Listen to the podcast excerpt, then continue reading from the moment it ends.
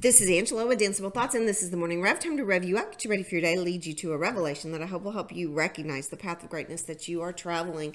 I also want you to think not so much about the path you are traveling, but the place that you are at right now.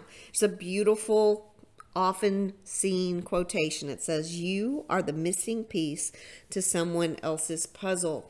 I love that. Um, I think that we get very. Um, sometimes in when we're in the dating world mindset we think oh i've got to find my perfect someone out there. And uh, we are we get caught up in the characteristics of who we're looking for.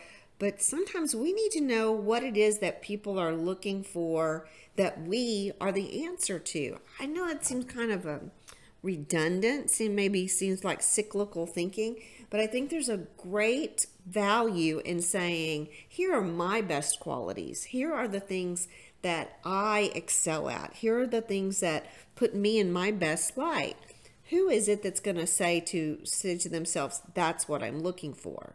So while we're out there searching for the circle of friends, the job, the the perfect companion. We're always probably looking at the characteristics of those people, but maybe we should look at how we fit into different scenarios. And I think we would gr- we'd grow quite a bit learning. Well, hey, you know, maybe I I'm a little I'm a little short sighted when it comes to being open minded on those kinds of characteristics, those kinds of people, because sometimes it's the opposites that we need to find. We don't need our perfect match, we need our perfect puzzle piece, whether that's our job situation, our family situation, our social life.